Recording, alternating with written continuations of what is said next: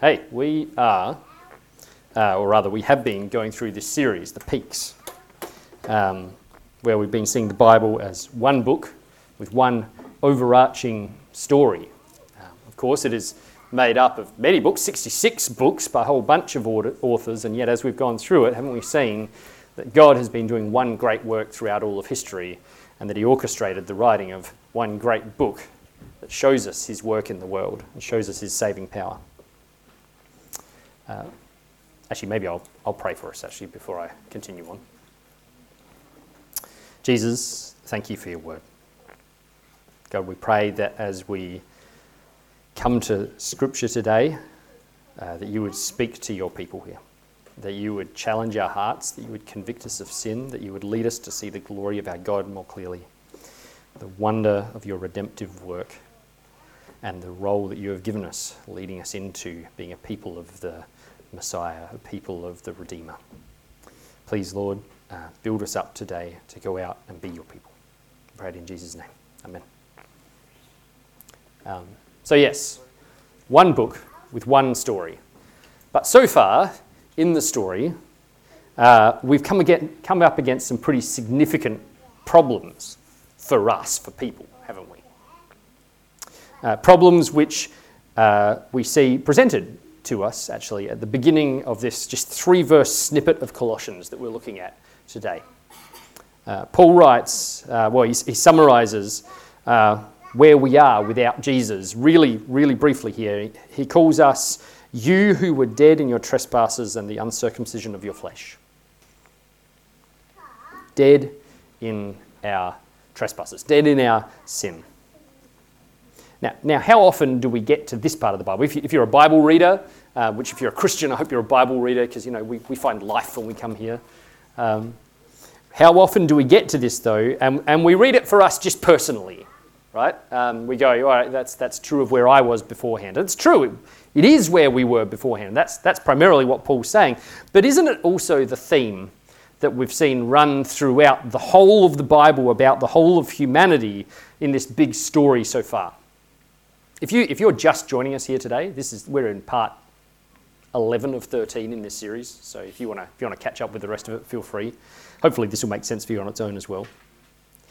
Yeah, but our problems and our enemies are too great for us to handle uh, on our own. And, and not just too great, it's not like we, we, we are a downtrodden, oppressed minority who, who you know, would have overcome if we could have. Uh, but we would not have chosen to deal with, our, with these problems on our own. We would have preferred to remain in rebellion against God. Our enemies were just too great for us. And, and here, here's how you'd summarize our enemies and our problems that we've seen so far in the Bible. Uh, number one, you get in Genesis 3, we saw the, the entry of the spiritual enemy of God and God's people. Uh, in fact, the, the spiritual enemy of God is Satan, isn't he? Like Dad raised just before, the, the deceiver, the accuser, the one who prowls around like a hungry, hungry lion seeking someone to devour. The one whose personal mission is to oppose God by destroying, get this, you. He's an unnerving type, isn't he? To make you choose to turn away from God and worship instead the things that God created and, and ultimately to worship Him is his desire. You know, it can be weird for us, can't it, to talk about Satan. It feels odd to dive straight into a sermon and begin talk, talking straight away about Satan because we haven't personally really met him, have we? Like, you know, shut your eyes, what are you picturing? You're picturing something from a Far Side comic or The Simpsons, right? Um, but, but I think if we're honest, most people are aware, at least at some level, that there are forces in this world that would drive them towards evil and would condemn us. Uh, but the problem, and, and, and we go on to the second part of our problem, second part of our enemies here, isn't just external, is it? No, Satan is the accuser. Uh, that's, that's what Satan literally means. It means the accuser. But Satan has something to accuse us of. From Genesis 3 onwards, we've seen this progressive picture of humanity as a whole living, diving headlong into this thing that the Bible calls sin. That is, choosing to turn away from God, choosing not to trust that He is good and that His words are good and are truthful, uh, choosing to decide what is right for ourselves, to be self legislators, is the word we used back in, in part three of the series. Uh, choosing to choose what is right for ourselves rather than follow what our good Creator has told us is good and for our good. And this is a big problem, a big enemy, do you see? Because if, if Satan alone were our enemy, then that would be too much for us personally to deal with. I'm quite convinced of that. But, but at least at least we'd have the consolation prize, wouldn't we? That we were kind of, we were just the innocent bystanders. We were caught up in the conflict. But what do you do when your greatest enemy is you? Where do you turn when you're the enemy? And we've seen that tension develop throughout the Bible, haven't we, so far? Especially as we've seen Israel given the law and given every opportunity uh, to, to, to live, to be, to be blessed by God, to live in relationship with God. But even in the face of such blessing and such opportunities, They've failed again and again in this story so far, haven't they? Like, like read the vast majority of the Old Testament. It centers around Israel failing to be live as the people of God. And remember, what we saw is that, is that Israel isn't a chance for us to look and go, we're so much better than them, but a chance for us to look and to see a mirror of all of humanity.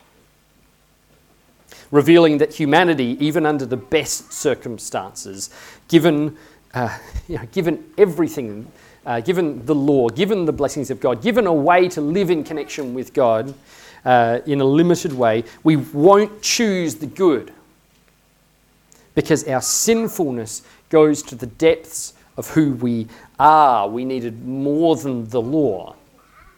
We needed a change that goes to the very heart that creates a new person. Uh, and let me ask, isn't, isn't this um, you know, we kind of step from, hey, doesn't Colossians talk about you, but doesn't it also talk about history? But isn't this also our experience of ourselves personally? Let's zoom it back in there. That you have a remarkable, destructive propensity for wrong, an incredible ability to feed that thing in your life, or those things in your life, that addiction which you know is choking your joy, destroying your healthy relationships marring your conscience. We're, we're like, we're, we're an awful lot, actually. Humanity is, is summed up in some ways by me when I sit in front of a bowl of almonds. Raise your hand if you like almonds. Don't lie, you don't, they're awful. But, but, but you put them in front of me and I can't stop eating the things. I don't know if you had this experience. It's nuts in general, but almonds in particular. Um, like, like you put me in front of a bowl of almonds, and like, I, actually, I probably enjoy the first three. Um, and then the, the, how many almonds in a bowl? Like maybe, say 150. And like 150 almonds later, I'm like, please, please move the bowl, move it, help. Um, like it, it, I can't help myself. If you want to, yeah, you just just discovered my great weakness. Um, but isn't that like us? You know, we know good.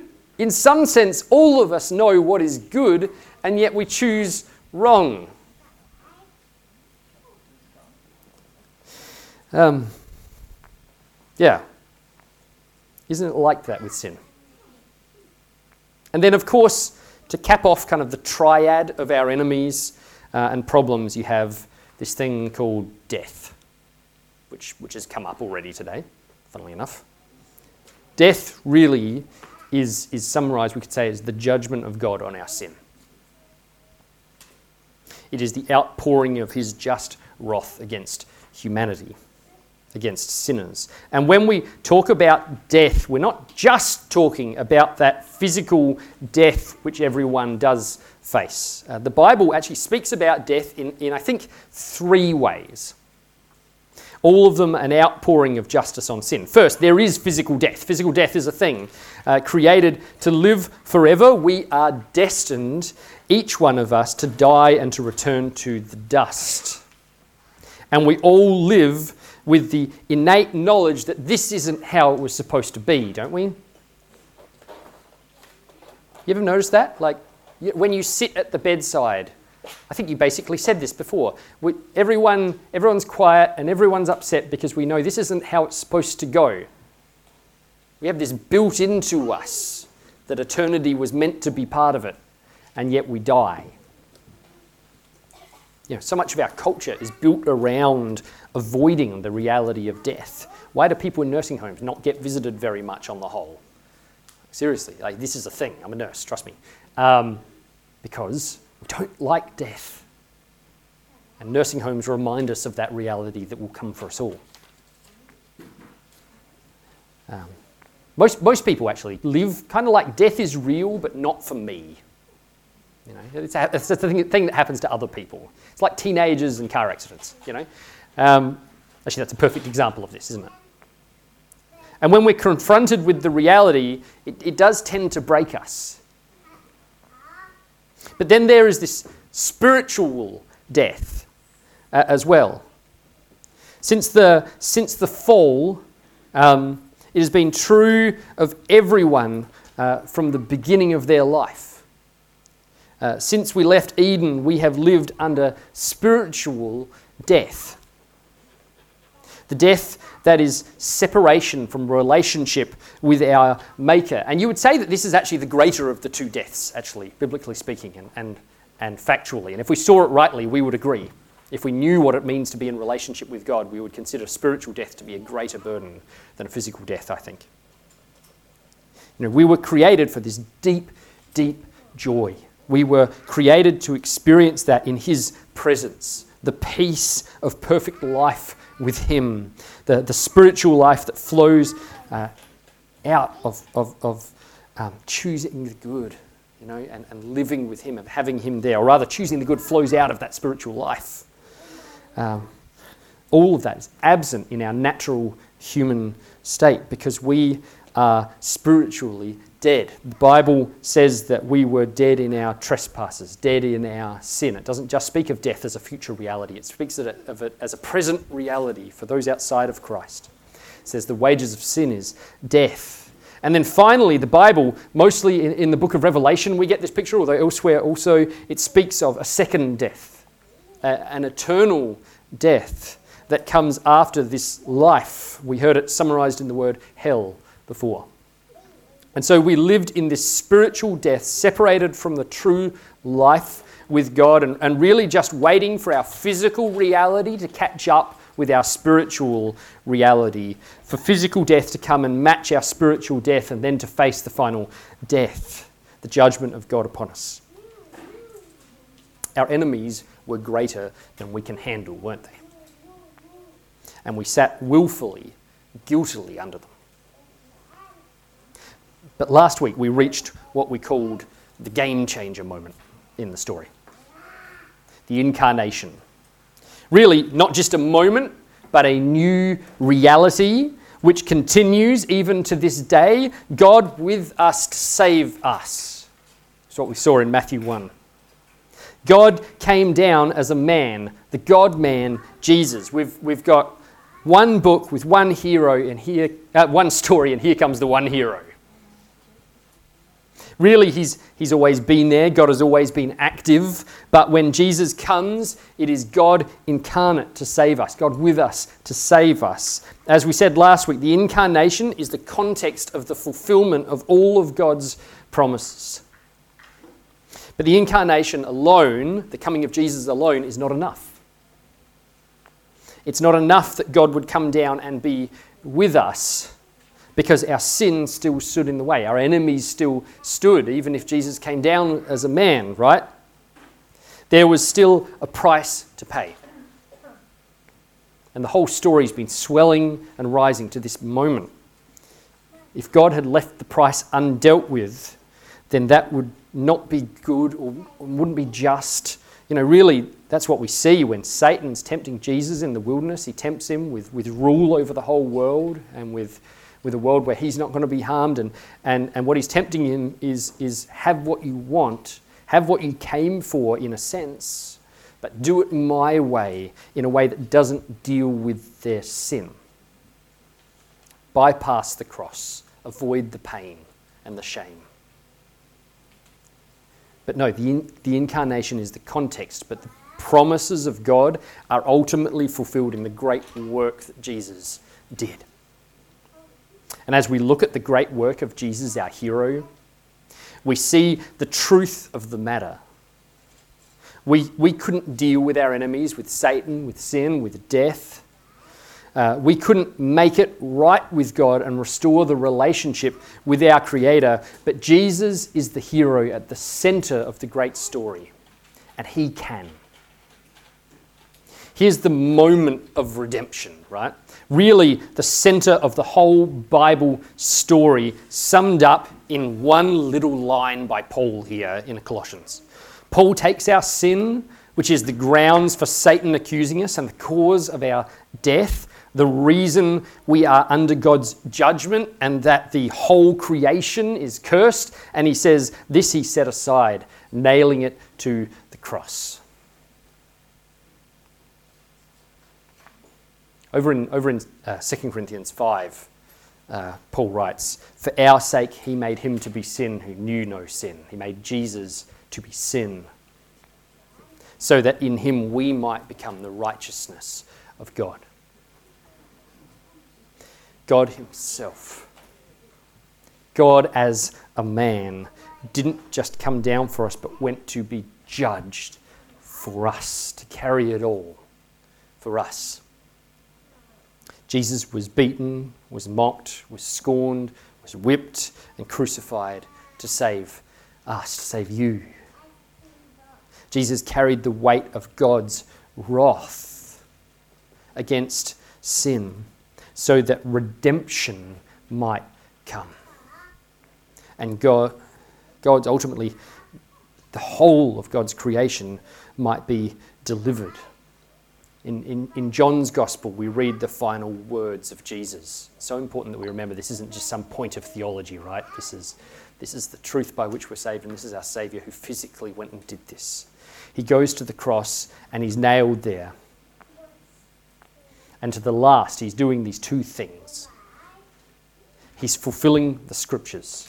Um, he's fulfilling what was promised, what was hoped for uh, throughout the whole Old Testament. Twice in, in just the crucifixion narrative, understand, John explicitly points out how Jesus, you know, this was to fulfill what was written. But also, he's, he's loving his people. I love the detail that we get in John's Gospel of the cross. Uh, even, even as he hangs from the cross and carries God's judgment for all of us. imagine the weight. We get one of the most striking moments in the crucifixion narrative. Jesus looks down, carrying our sin, bearing the judgment, nailed to a cross. He looks down and he sees Mary, uh, the woman who bore him into this world. And he sees his disciple, John, and he says to Mary, Behold your son. And he says to John, Behold, your mother. He's, he's providing for a mother who is now deprived of her son. He's providing for, for her even as he carries her sins to the grave. He tenderly loves us personally. And then his final words are, It is finished.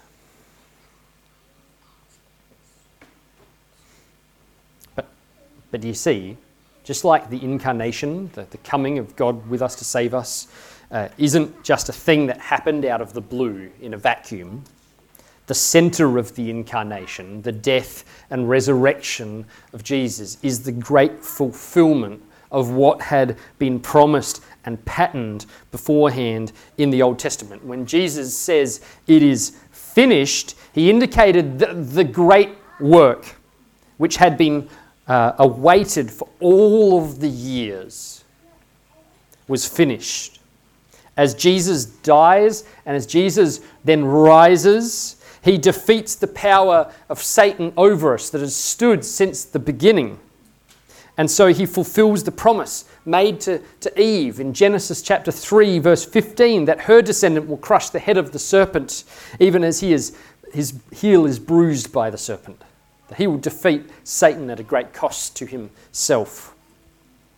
As Jesus' blood brings forgiveness for many, and restores God's people into a right relationship with Him, the, the promise to Abraham that through his offspring all the nations of the earth would be blessed is fulfilled. As Jesus rises, as Jesus ascends to reign as king forever, the promise to David that his descendant uh, would reign on an eternal throne is fulfilled.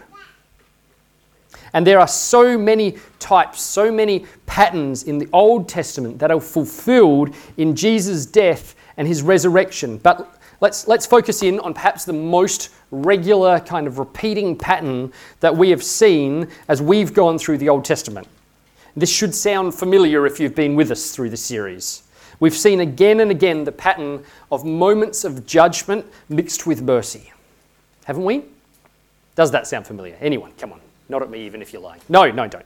Um, we saw this at the exile, right? When, when even as God sends his people into exile from the land, he promises a restoration.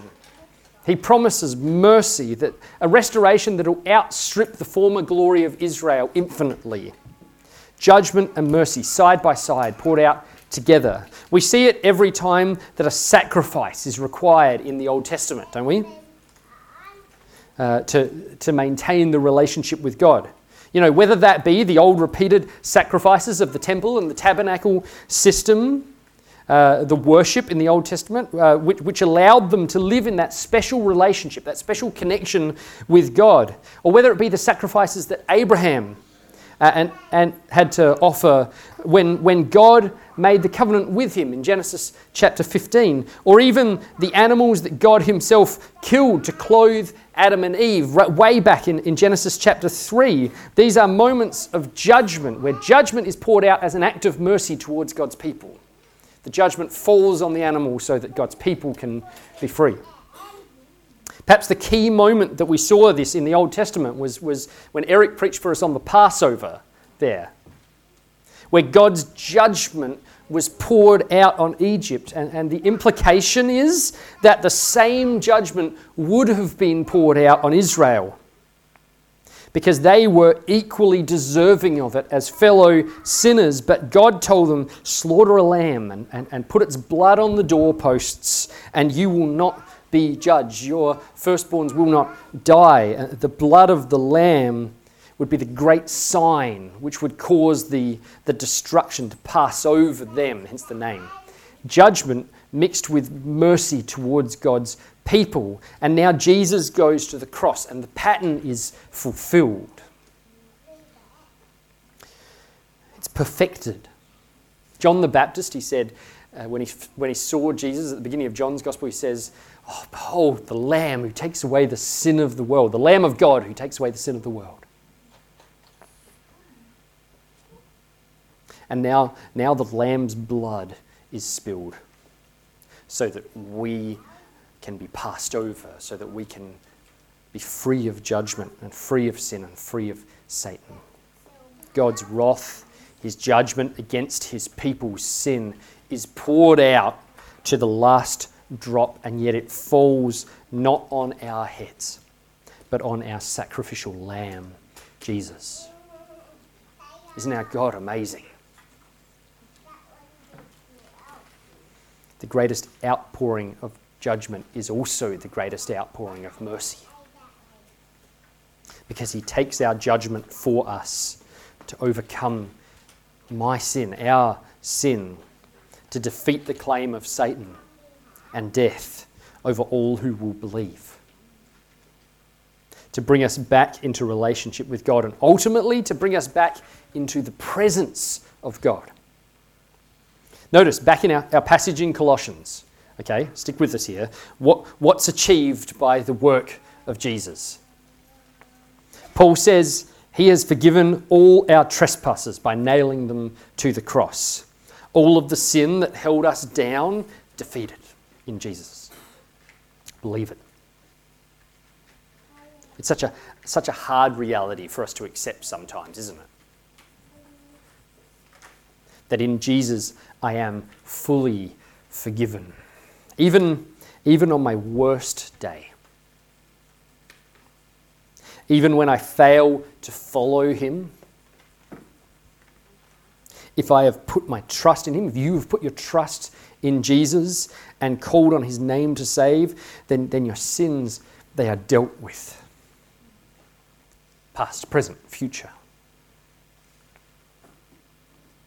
That, that has a flow and effect, do you see? Because, because our sins are defeated, we are made alive, Paul says. Our death is defeated. Spiritual death is not the reality, not the reality um, in, for those who are now in Jesus, for a follower of Jesus. And, and physical death, along with eternal death, will not have the last say for us. He has given us life. And it will be forever life. I can't get my head around that. I know we say it literally all of the time as Christians, hopefully, but like I think we're going to get there and we're going to be like, oh, that's what it meant. And then, like a thousand years later, we'll be like, oh, no, that's what it meant. And we'll probably just do that again and again for all of eternity. Um, a thousand. And we can, we can know that this life will be ours because we know that Jesus rose to new life. His life is the assurance of our life, our new life. Because He has risen, He has gone into heaven and promised life to us. A man has gone ahead of us. We can know that we will receive it also if we have trusted in that man. The New Testament uses a number of words to express what, what all this uh, means for those who have received the redeeming work of Jesus. Here's, here's just two that, that, that I adore and want to pass on to you. First, you might remember we've said a few times that experiences, the experiences of Israel in the Old Testament demonstrate that we needed a change that went deeper, right? We've said that today. The Bible uh, tells us, though, in 2 Corinthians chapter 5, again, actually, that, that if anyone is in Christ, if you've trusted in him, he, he is a new creation. Behold, the old has passed away, the new has come. You know, when you believed in Jesus, you became a, a, a new person. You know, the, the, the Sarah McIntosh who existed before, sorry, Sarah, who before, not really sorry, before she believed, is not the same Sarah McIntosh who sits before us today. She is a new creation, a new person. You know, when a, when a person puts their trust in Jesus, they turn from their sin. When, when they do that, you become a new person, is the way the Bible talks about it. This is so hard to get your head around in some ways because, you know, I mean, look at it, look at Nicodemus. He was like a leader of the law and a smart guy. And Jesus says, You must be born again and born of the Spirit to be, to be uh, saved uh, to be the people of God. And, and, Nicodemus goes, What? That doesn't make sense. How can I go back inside? And then, like, um, but it's true. We become a new creation in Jesus. The old is gone, the new has come. You know, it's one of the things, one of the things that we symbolize, that we picture when we baptize a person. It symbolizes going down into death with Jesus and rising up as a new person, a new life with Him.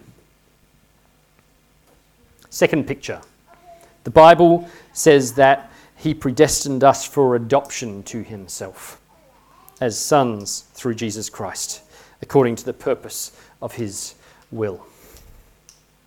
When we trust, His redeeming work undoes the brokenness that separated us from God. Do you remember, if you've been with us in this series, do you remember, if you haven't, I'll explain it anyway, uh, way back in, in Genesis chapter 1, we saw that we were created in the image of God. And that, that, at the root of what that means, is that we were created with an identity of sonship with God.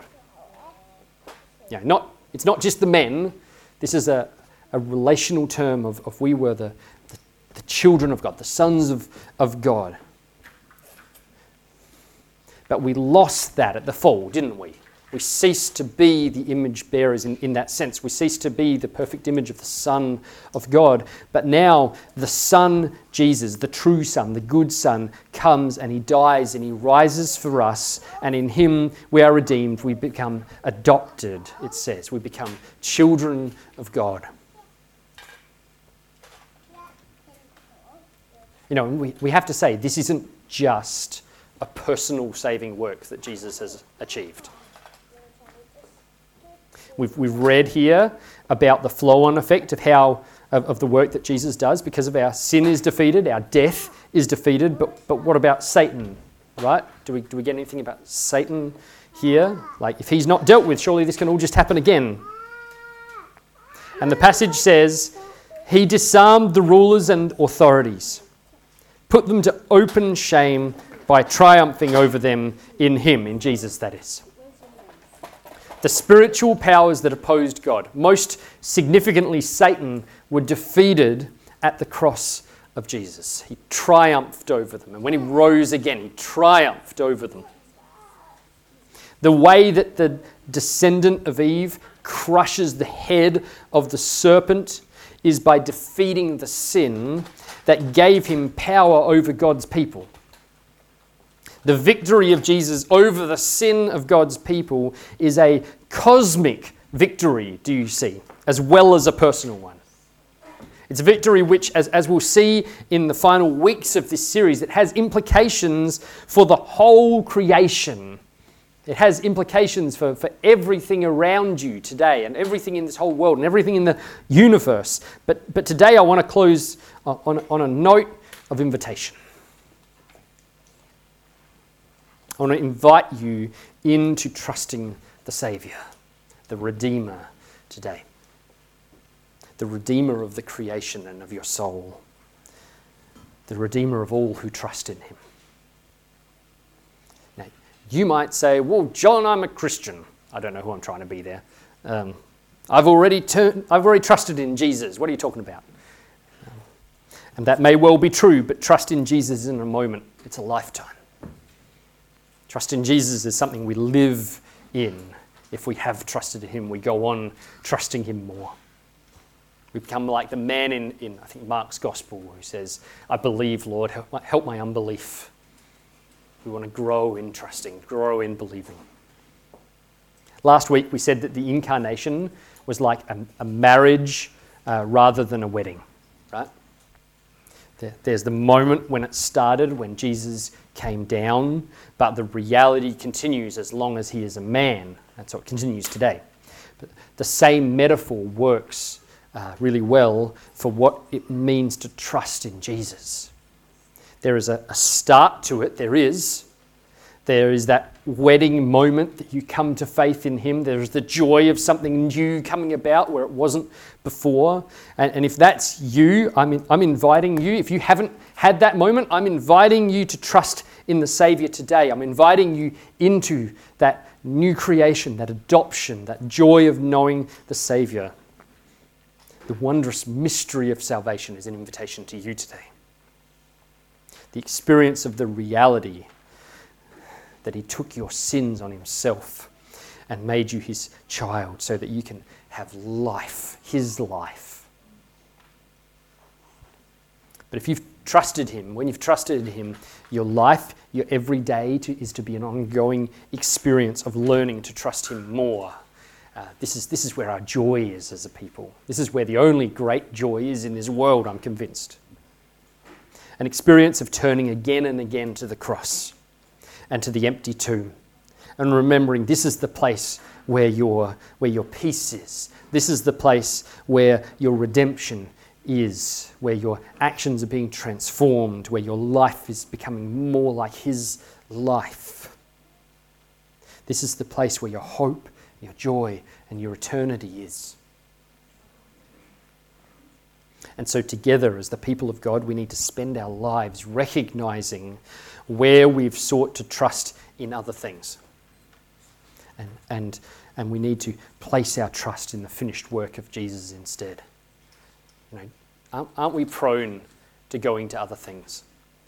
If you, if you don't, if, if you're like, oh, this seems a bit conceptual, John, um, That was it flying overheads. Um, you know, think about your day to day. Think about the things where you go to find peace. Think about the things where you go to find rest. And if you go, yeah, well, but I find all of my peace and all of my rest in, in Jesus, John, then repent of pride and we'll move on, okay? Um, like, I mean, or become the pastor, either way. Um, because, like, like seriously, as, as recently as 24 hours ago, this is something that I had to struggle with again. And it's something we should ongoingly, not struggle, we should, we should step into joyfully the conviction of where we haven't trusted in Him, where we can trust Him more, where, we, where we've been going to other things for our peace, for our rest, for our joy, for our hope, for, to get us through. And, and we can go, no, Jesus is better.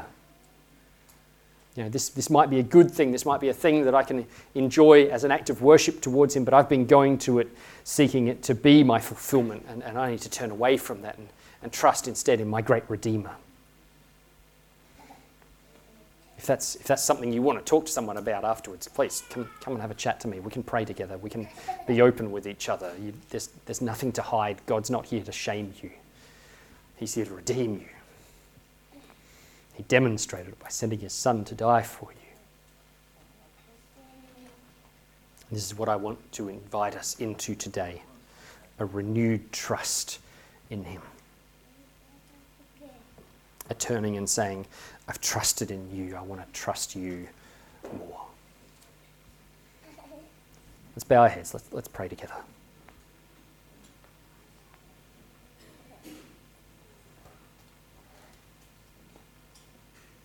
I want to I want to come before you, Lord. And we want to come before you, and we're going to we're going to have a moment of collective confession here. And there is great great peace in confession for God's people because we know our sins are dealt with. So we come before you and we say, Lord, we haven't trusted, not rightly, not fully. Never for a day have we gone and, and trusted you perfectly. Lord, we confess our sin. I want to I want to pray for my brothers and sisters here and for myself that you would open our eyes to the places where we turn to lesser glories, to lesser joys, to things that are less than your cross and your empty tomb, when we turn to them for our peace and for our joy and for our hope, for our redemption. I want to pray that you would open our eyes to them now, open our hearts to see. And as we see them, Lord, we, we, we turn and we offer them to you. Because you're our Redeemer. You're our hope. You're our joy. You're our King. You sit enthroned over all eternity. We don't want our eyes set on this world. We want our eyes set on you. We want our hearts to be fixed on you and living in the reality of your reign and of your, your finished work for us and longing for the day of your return and letting those realities orient who we are right now. It's what we want, Lord. So we pray that you would do it in us now and do it in us. Lead us to trust more and more day by day in the redeeming work of Jesus. Amen.